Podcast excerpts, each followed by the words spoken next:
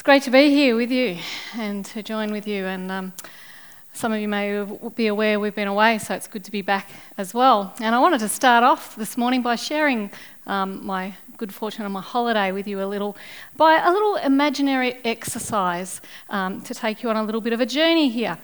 Um, you can close your eyes if that helps you, but I do warn you, you need to open them again at some point so I know that you're still awake. Um, no, it's early this morning. So I want you to just imagine imagine you're away on a holiday overseas, enjoying a lovely, relaxing time. You've had a, had a great day, comes the end of the day, and you lie down to go to sleep. You're getting into that nice, relaxed state, drifting off into sleep. You know that point where you just go, you, you suddenly you're not conscious anymore of what's going on around you. So you're into that, that deeper sleep. And all of a sudden, you're awake again. And it's like, oh gosh, I was enjoying just being asleep. What's woken me up, sort of thing. And even as all this stuff starts going on, you're aware of this buzzing coming from your bedside table. And you're going, that's my phone ringing. Who's ringing me at this time of night? Who even can ring me when I'm overseas? And why are they ringing me at this time of night? And all of that's happening as you turn to grab the phone and look at it. And you see your daughter's name come up on it. You go, okay, that's not good. Your kids don't ring you in the middle of the night when you're away overseas to tell you good news or just to have a chat. And then, as even as you're going through all this, doing your calculations, it's three o'clock in the morning at home. This is not good. And so, as you answer the phone and start talking, you start asking, uh, in your mind, you're just working out okay, is she crying? Is she, you know, how upset is she? Has she just locked herself out, or the dog's run off, or something like that? She's got a flat tyre, um, and so on. And as she starts talking, um, you hear something about. Um, a message left on the phone and, and something about Advent care, and going, that, that should mean something to me. What's that mean? And then finally she lands on it. Um, they've taken Nana to hospital. Now, for me, well, I, I wonder for you, if you're in that situation, where have you got to at this point? Are you already, you know, your heart's racing? Are you already out of bed, getting dressed? Have you motioned to your spouse to start Googling to find what flights you can get home, how quickly? And um, is your voice getting up into that fever pitch to wake up the whole household? For me, fortunately, I had a few tells in that conversation that I worked out that it wasn't something I needed to do anything immediately, that I could actually go back to sleep, and that it was just more a courtesy call than a, an immediate problem. So I was fortunate in that, and to know that my mother was in a good place, she was getting adequate care, and it wasn't anything that was life threatening at that time. But I think we all experience times in our lives where things come in that disrupt our peace. And I wonder for you, what is it that disrupts your peace? And how easily is your peace disrupted? You know, how fragile is your peace? Can you go from no peace to, sorry, from complete peace to absolutely no peace in that, that click of a finger?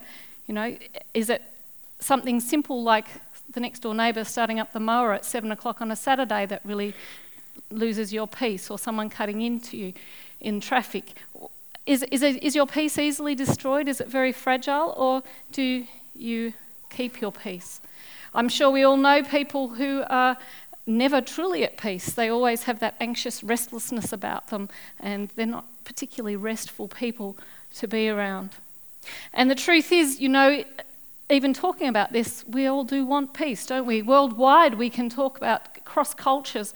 We all want peace. We don't want to have strife and problems in our lives. You know, we had the Nobel Peace Prize. Um, we want to live in a space of peace and safety. But we've got to ask what is that peace and safety based on?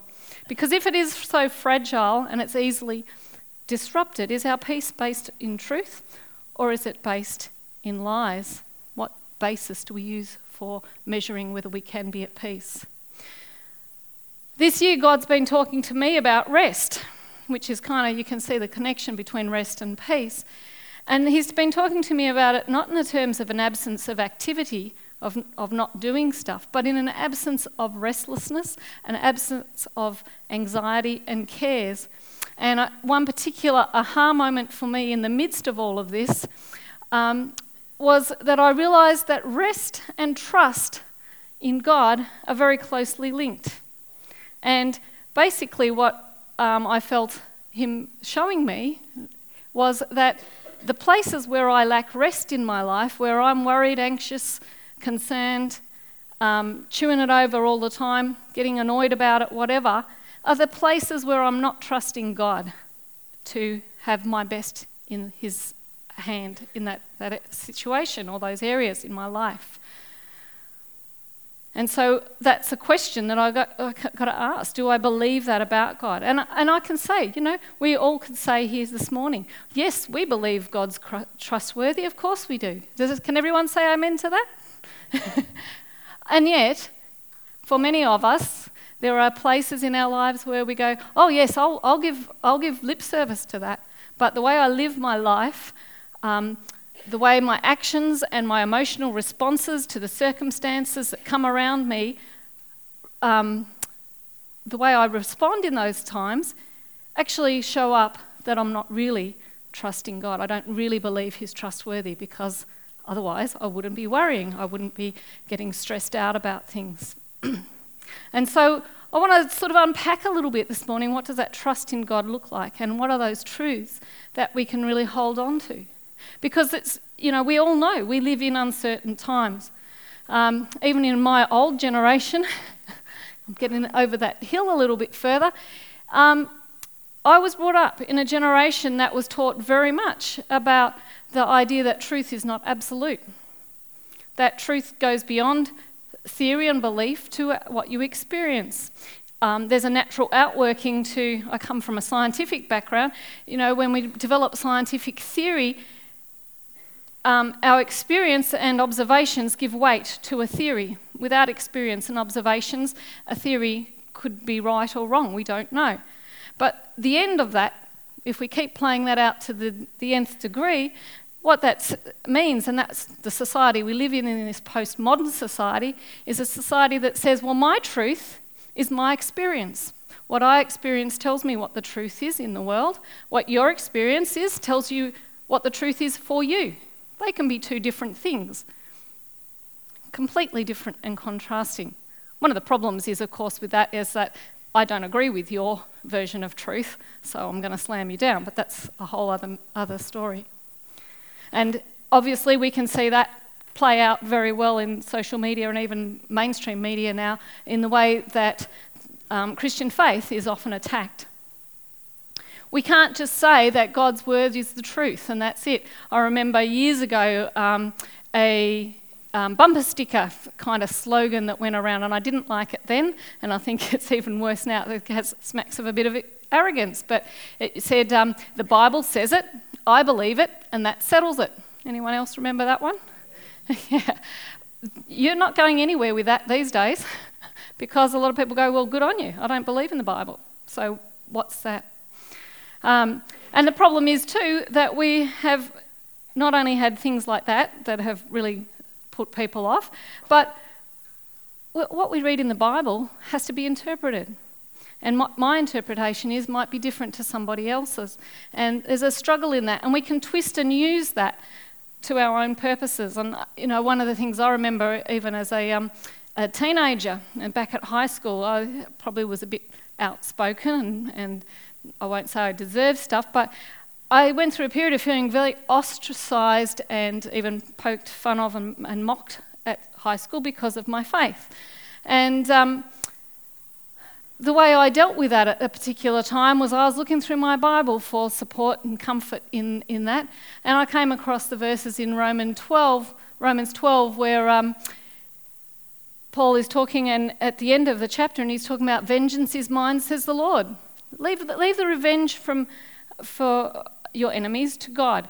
And so um, it's expanding on what Jesus said about um, that do not repay evil for evil, but repay evil with love and to love your enemies. And this passage talks about um, giving your enemy a cup of water or, or food to eat. And in that way, you will heap burning coals on their head.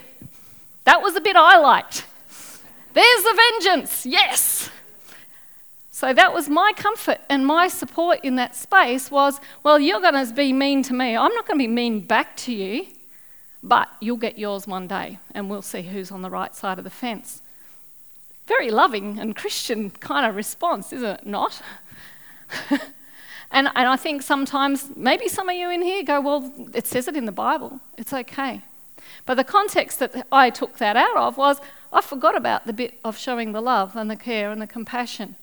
And um, I don't know where it is, but there's a saying about that about showing love to your enemies. You'll lose your enemies because they become your friends.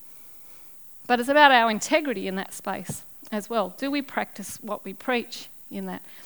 And so, where I'm at with this is, is that the Bible can be skewed, and we know that plenty of non Christian people pull out bits out of the Bible to say this is what it's all about, this is what Christian faith is about. Look at the Old Testament. God went around slaying everybody, so that's what God's like, without reading the whole story and understanding the whole context.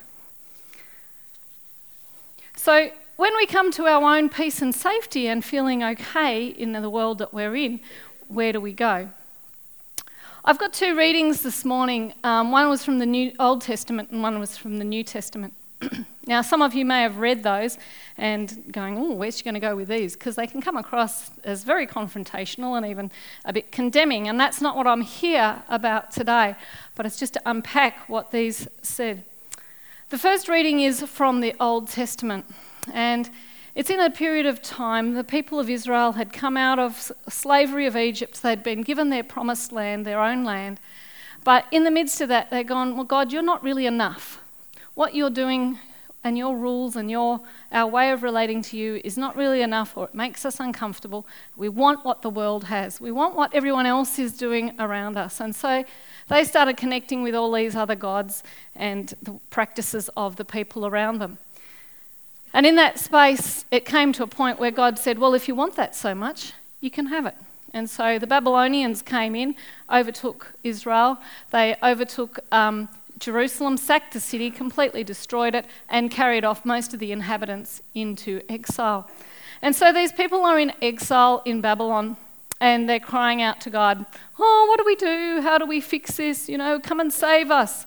And they wanted a prophet because back in those days they didn't have the Holy Spirit, and so it wasn't accessible in the same way for most people to hear from God as it is today.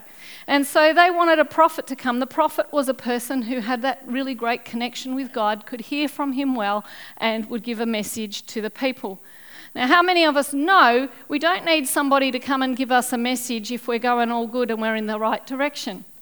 You really only need a prophet to come and tell you when you're going the wrong direction. Hey, there's a cliff over there. If you keep going, you're going to fall off.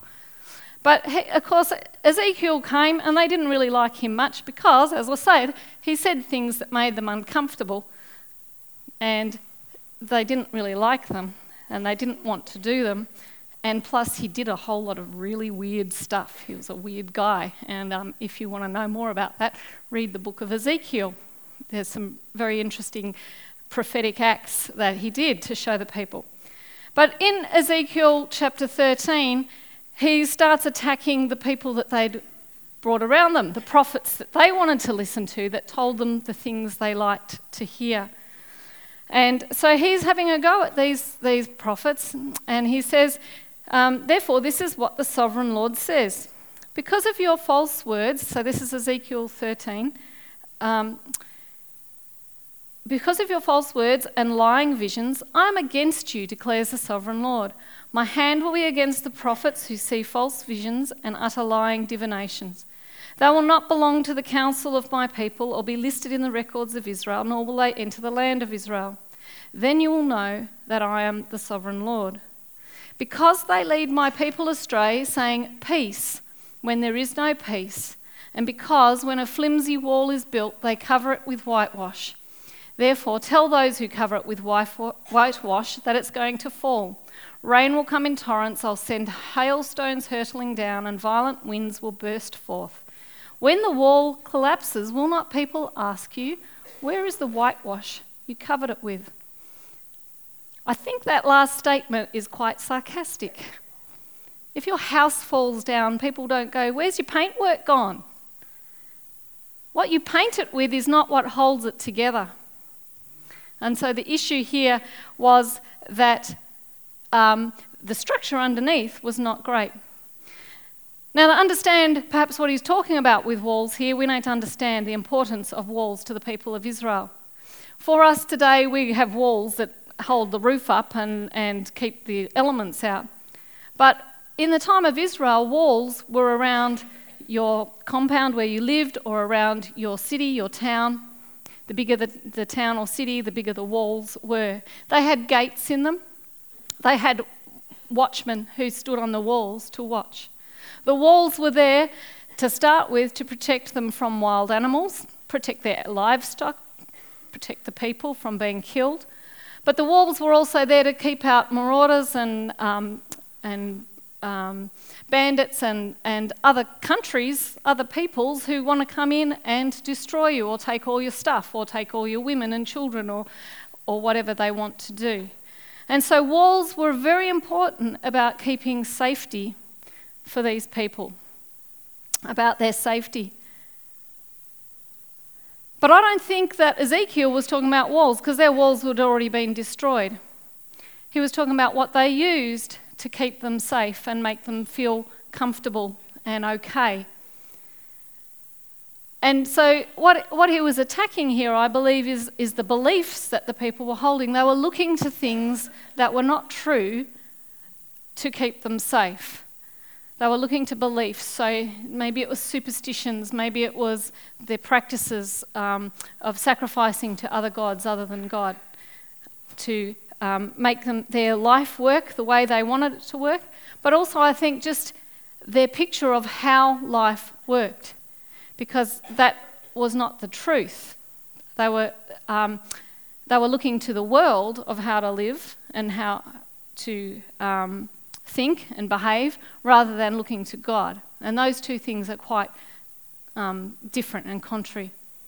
And it reminds me a little bit um, when we look at those things that we think are keeping us safe and keeping us comfortable are actually not doing that. In 2 Timothy chapter 4, Paul says that a time will come when people won't put up with sound doctrine. Instead, to suit their own desires, they will gather round them a great number of teachers to say what their itching ears want to hear. They will turn their ears away from the truth and turn aside to, the, to myths it kind of sounds pretty much like what we're going through in our society and culture now. A lot of us feel that tension in our world. And it's really hard. How do we stand against that for ourselves? And how do we actually speak into that as well? How do we know what is a myth and what is truth? Now, it's not my purpose today to pull them all out and go, well, this is truth and that's not, and give it any definitions of why. But for me, my biggest thing that I, I like to look at because even in our churches, we have a whole lot of different beliefs. That's why we have denominations. That what, that's why we have different church groups because some of us believe one thing and some of us believe something else. But for me, my port of call with this is, is, has been for some time is to ask the question is that belief, is that part of our theology, helping us to have a better relationship with God? Is it pointing to God? Is it exalting God? Is it exalting the kingdom of heaven?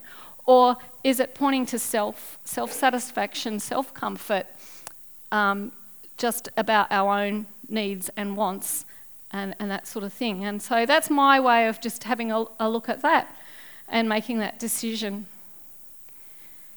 In our second reading, it's a very similar theme about peace and safety when there is none. So we'll have a look at that one. Um, it's 1 Thessalonians 5, verses 1 to 6. And we have here, um, so the reading is Now, brothers and sisters, about the times and dates, we do not need to write to you, for you know very well that the day of the Lord will come like a thief in the night. While people are saying peace and safety, destruction will come on them suddenly, as labour pains on a pregnant woman, and they will not escape. But you, brothers and sisters, are not in darkness, so that this day should surprise you like a thief. You are all children of the light and children of the day. We do not belong to the night or the darkness. So then, let us not be like others who are asleep, but let us be awake and sober. For those who sleep, sleep at night, and those who get drunk, get drunk at night. But since we belong to the day, let us be sober, putting on faith and love as a breastplate, and the hope of salvation as a helmet. Verses like this used to kind of scare me when I was younger because I kind of going that whole I don't know some of you probably grew up with thief in the night. I used to have nightmares about Jesus coming back and getting left behind and all of those sorts of things. I had a la- lack of confidence in my salvation. But the day of the Lord is an interesting term because uh, although many people like to have it all nutted down into a little box of this is exactly what it looks like it's a term that's used throughout the Old Testament and in the New Testament as well. And in the Old Testament, when it's referred to a lot of um, prophecies in the Old Testament, many of those have come and they have been a day of the Lord. The day of the Lord represented a time where God would bring judgment and condemnation on people who were doing those things that were not of Him. It was like when He came in and did a hard reset and go, no, let's Let's scrub it all out and start again. Um, the time of Noah and the flood was a day of the Lord when things were reset. Jesus coming, his death, his resurrection was another hard reset. We've got a whole new way of living um, out of that. I do think that there will be an ultimate day when we won't revert back into um, godless practices. When that will be, well, when's that thief coming to your house? We don't know, do we? However, we have to live in the midst of that. Um, one of the passages where Jesus talks about the day of the Lord is in Matthew 24, and he talks about it. Um, you know, yes, there'll be wars, there'll be famines, there'll be rumours of wars, there'll be earthquakes. We all know that, don't we? We all know that that stuff's going on in our world. You don't have to watch much of the news to see all that stuff. My favourite part of this, though, is he says, Do not be afraid. Do not be afraid. Do not be afraid. Don't lose your peace over it. But how? How? When all our senses go into this place of go into protection mode, self preservation kicks in, and we go, This is all too hard. I just want to close my walls. And we can be that in church. We can go, This is our safe place. We'll just cut out everybody else who isn't like us, and we'll keep in this place of safety. Paul gives us some pointers in this chapter about how we are to live. He says we're to live as a people with really different thinking. Because just as a people who are in darkness, you are people in light. How, how many of us know that darkness and light can't coexist? As soon as you put some light into a dark room, you can see pretty much the whole room. Doesn't matter how small that is. And darkness, well, Darkness generally struggles more to snuff out the light. We have to let it go. But he says to have that, that sort of kind of thinking. It's not the same thinking as the rest of the world. We have to have different thinking. And he says rather than having our defensiveness carrying offense, because we can get like that, um, it's very easy to get up in arms with some of the stuff that is flung at Christians and at, our way of thinking, we can get very offended by that. And that can lead to either fear or hatred or a mixture of the both, or we can live in, in this place of despair, you know. But um, Paul tells us to put on faith and love as a breastplate, so that's to protect our heart, and salvation to protect our minds. So our safety is not based on that living defensively behind the closed doors and the whitewashed walls of our own righteousness, but we're to live prepared for battle with protective gear of faith. We're not standing there, of faith, love, and hope, but not standing there wringing our hands in despair and saying, I hope Jesus comes back soon so I don't have to live in any discomfort. How, what does this look for us practically? And as I've touched on, you know, we, we put up walls of protection that are based in fear to keep out those who are different, different beliefs. We use our truth to set us up in an us and them scenario. And I think sometimes do we actually need to reassess some of what we do as church that is about keeping us safe rather than about doing what we're called to do. I was confronted a number of years ago. I'd been at a meeting in church and it was out on a bit of a rural road. And as I came out the driveway, I saw this guy walking up the road with a jerry can. And there was a car further up. And obviously, he was walking back to his car with, with petrol. I drove past him, and as I did, it was like, you should pick him up. Oh no, he's nearly there now. It was a really hot day. He's nearly there now. It's a bloke. I shouldn't really pick him up. You know, I'm busy. All these excuses. And then I was convicted because I'd been doing a whole lot of study about how um, our faith is about being and bringing the kingdom of heaven here on earth today, doing acts of love, compassion, mercy, graciousness. And so I ended up doing a UE and picking him up. He was really grateful because his comment was, Well, I've walked about five Ks to and from the petrol station, and nobody, people have driven past me, nobody's picked me up.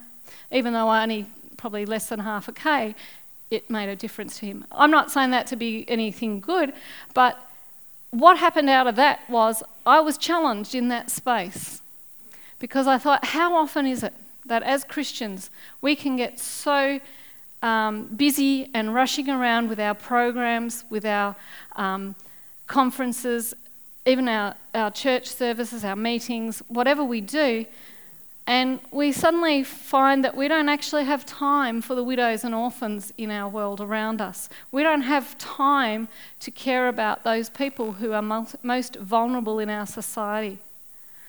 And I guess the question, I'm not having a go at Kilsyth South because I know we do a lot of stuff. I'm not, I, but it's just, this is the question that is in my mind that I reassess in myself in what I do. Because this is what I believe Jesus called us to be people who give our love and our time until it hurts, until it's sacrificial.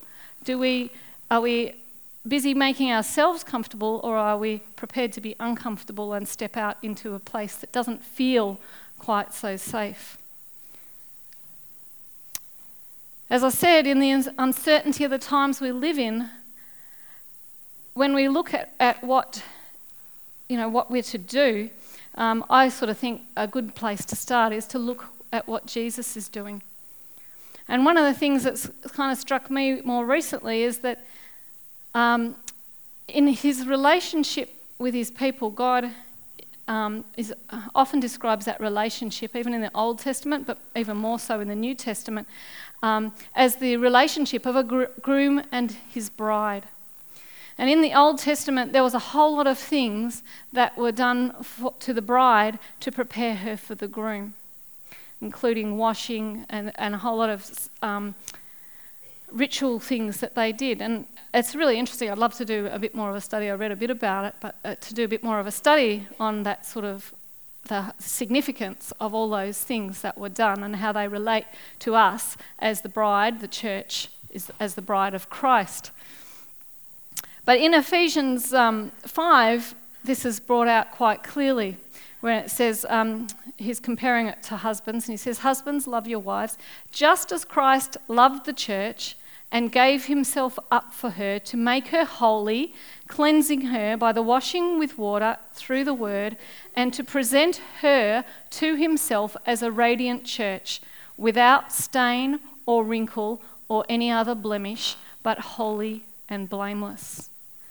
So, when we've got these parallels of how the bride was prepared for the groom in Israel, I wonder how open we are as individuals and as a church to being, being prepared. Because what that told me was okay, it's okay that the church is not perfect. Because I'm sure some of you get that feeling sometimes where you go, Ugh, sometimes the church, where, you know, when you watch the news and such like that, you know, the church is so broken, so damaged, it's so doing so many wrong things and all the rest of it. We're being prepared. Okay? And so Jesus is not going to come back until we are prepared. But how much are we prepared as individuals and as even this congregation here in Kilsyth South? How much are we prepared to make ourselves vulnerable and open to be able to be brought to that place of becoming more and more um, without that stain, the wrinkle, the blemish, but holy and blameless. How much do we want to submit to that? And I think, even just touching on um, what we're discussing this morning about waiting, this uncertain period for us waiting for our new pastor. Do we hold on really tight to the things that made us comfortable and kept us feeling safe? You know, we don't want just anyone because this new guy, maybe he'll want us to do weird things that we're not comfortable with. Or he might even be a hipster. Or even worse, a vegan. But are we willing, as a, as a corporate group, as individuals, to submit to what Jesus might want to do in and through us to bring change at deeper levels, to make us more Christ like, to make us more like that bride that he is longing to bring home. Because I look at it and I, when I read the New Testament and I read about Jesus, he didn't come to maintain the status quo and keep things the same. And he didn't even come to take things back to the good old days. When Jesus came, he tipped everything upside down. He was a complete radical and he confused a lot of people. He wasn't who they thought he was going to be. And if he's still the same yesterday, today, and tomorrow, then he's probably still in the business of tipping us upside down and making us think differently. And I think I particularly look at it and go, Jesus really offended the um, and affronted the people who thought they had it all together, the religious people, and that they thought they had all the answers. Jesus' way was counterintuitive to the way of the world, totally different, like the light from the dark. And he had a way of making people feel uncomfortable and unsafe, like when they came, they thought he'd come to free them from the tyranny of Rome. And yet he let Rome crucify him and kill him and he allowed himself to die.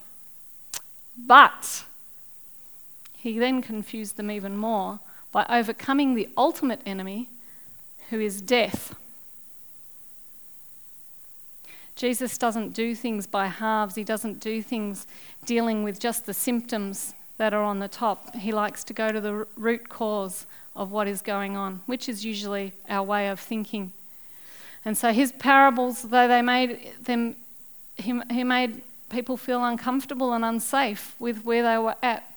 He showed up the hypocrisy of behaviour that didn't match up to what were the said beliefs. One of the things he accused um, the Pharisees of doing was straining out a gnat and swallowing a camel. He said they were focused on the wrong things. He, they were focused on the little things, like the colour of the carpet or the um, how we baptize people or how we do communion. And he said, But you're missing out the big picture, which is probably love, isn't it? Love for God, love for each other.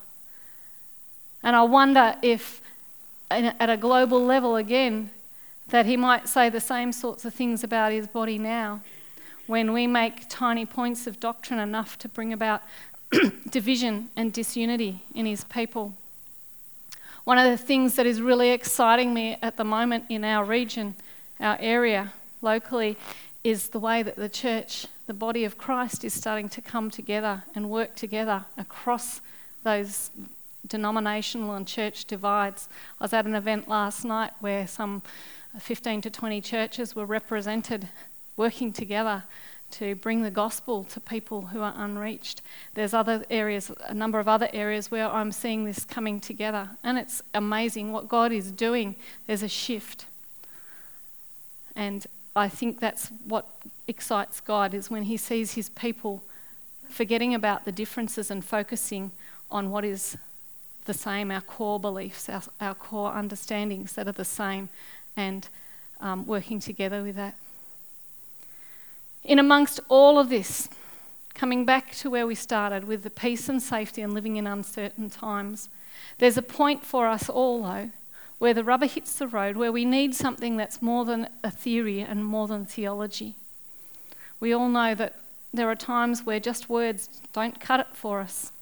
Just saying this is what we believe doesn't cut it. There are points in our lives where our peace is disrupted, where we're in pain, where that's not enough. So, how do we find the difference between those flimsy, whitewashed walls of belief that are not the real deal and the real deal? What, when, when will you know? Well, I would like to suggest today that when you experience it, you do know. There's something shifts deep down inside you. For me personally, one of my heart's desires as a young adult was to really understand and know the love of God, to move before past just a set of theological beliefs that are wrapped up in a creed or, or in verses out of the Bible. I wasn't sure exactly what that looked like because I hadn't experienced it. But as I read about the early disciples in the book of Acts, this deep hunger grew in me because I, I looked at what was going on in the book of Acts and I looked at what I was experiencing in a variety of church settings and I was going, they're not even on the same planet. We've shifted a long way. And I had a hunger. Can't it be that simple? Can't it be that simple? And so as I kind of walked in this journey and I, was, I looked around, I suppose it wasn't just me, but I had a lot of friends as well who were struggling with that same doubt and uncertainty. And so well, you know, again, that whole thing of living in postmodern times, we've been taught that there's nothing that's absolute truth and you find your truth through experience. We can walk through this minefield of indecision because what if I make a mistake and it's fatal? But I also know that on the other side of that is that what we experience does impact us. Our experience changes us um, at a deeper level um, some of our experiences have, have, changed us for the negative. We live in fear because we've been hurt and disappointed before. We can't. We struggle to trust in God because He's disappointed us and let us down in some way, in our eyes, in our understanding. But for me, I wanted, I wanted more of this and, and more of a real relationship with God, more certainty about all that. And I'd had some times in my life where I knew without a doubt that God had spoken to me. I remember one time um, in my early 20s sitting there and I was going through a change in a circumstance and and just this thought just dropped into my head because I was letting go of a particular ministry I was involved in. And um, the thought that popped into my head was, There's nothing you can do that's going to make me love you more. And then I was like, oh, wow, that is freedom. I don't have to work for his love. And then the flip side of that, I suddenly realized was there's nothing you, you can do to make me love you less. And it's like, wow, I was literally jumping around the room because that truth, it pervaded through all my defenses, it pervaded through my, my mind experience of the world to a reality that was deep inside of me that nothing could shift because God had placed that in me. But that was far, few and far between. In my late 20s, however, I had an experience that took me to a whole deeper level with God. And it took me from knowing lots of stuff about God to um, knowing stuff in my heart about God. It's a thing, um, in, in a lot of ways, it really defies explanation. I can't tell you how to do it, I can't tell you what happened. It just shifted things in my way of living, my way of thinking. It shifted my faith, and this is the best way I can explain it is it shifted my faith from my head to my heart. And it's not about being emotional or anything, it was just knowing things in your core being that before I'd just known about. It's that place for me where that perfect peace resides. It's that place where I can always go to and find safety in the presence of God, in His safety, Doesn't matter about the circumstances around you in that place because you're sitting in that space of God's love and His protection and the, the um, faith that you have in Him. It's a place where I can find joy and love no matter what is going on. And again, it's counterintuitive. This is this place where we have to give up our own strength, give up our own abilities, give up our, our own pride, even give up our whole life. It's that place Jesus talked about. What, what does it profit a man if he keeps his life but loses his soul? It's that place where we let go of all our desires, all our wants, all our pictures of how life should be to allow God to take us to his place and to show us. And the miracle in that place is that as we lay down that life, it's where we find the new life in Christ that is freedom, that is safe, that it's not always comfortable. And it might not look safe from the outside, but there's a space there that, that we will always be safe. It doesn't matter. You, you can read so many biographies of Christian people who have experienced this and have gone through horrific places and times and experiences, and yet they've been able to keep that peace in God in that place. This morning, I want to offer to some of you, maybe, maybe many of you have experienced this, and it's like, yep, I know what you're talking about. But maybe there's a lot of you here this morning, or some of you here this morning, who go, yeah, I've experienced that once or twice, but I want more of it. And maybe there's some people here this morning who've never experienced that and who go, actually, I'd really like to. I'm going to invite you to stand with me and I'm going to pray and just ask this morning that God will come. The Holy Spirit would come. Jesus, when Jesus, when he's, he promised us his Holy Spirit, who come in power to guide us in all things, to comfort us, to be there, to be our teacher. And so I'm going to just ask you to, to just be open to that this morning, if that's something that you would like to experience either for the first time or more of. And that might involve just putting your hands out like you're going to receive a gift.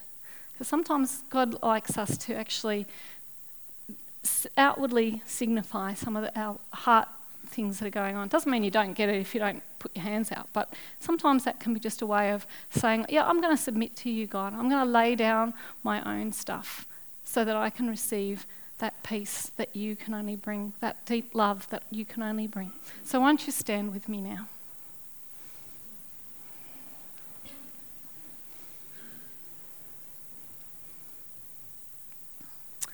Father God, I thank you so much that you are a God of love, that you are a God who um, desires great things, but that you are a God who is faithful, who is trustworthy, and who is true. And right now, for each of us here, um, particularly for those who have not experienced that or have struggled with that, Holy Spirit, we invite you to come into this space this morning, to come into each of our hearts this morning to come and touch us in those places where we struggle to trust you, where we don't feel safe, where we don't have peace. We invite you to fill us afresh, to fill us with more of you, to fill us up fuller and more completely, to fill us up to overflowing, so that we become those people, Father God, who are your people, who are your kingdom here in this world. That we are so full of you and your love and your peace that it overflows to those around us. That we can truly be your body that touches and impacts the world around us to bring your kingdom here on earth as it is in heaven. And we pray all of this in the mighty name of Jesus.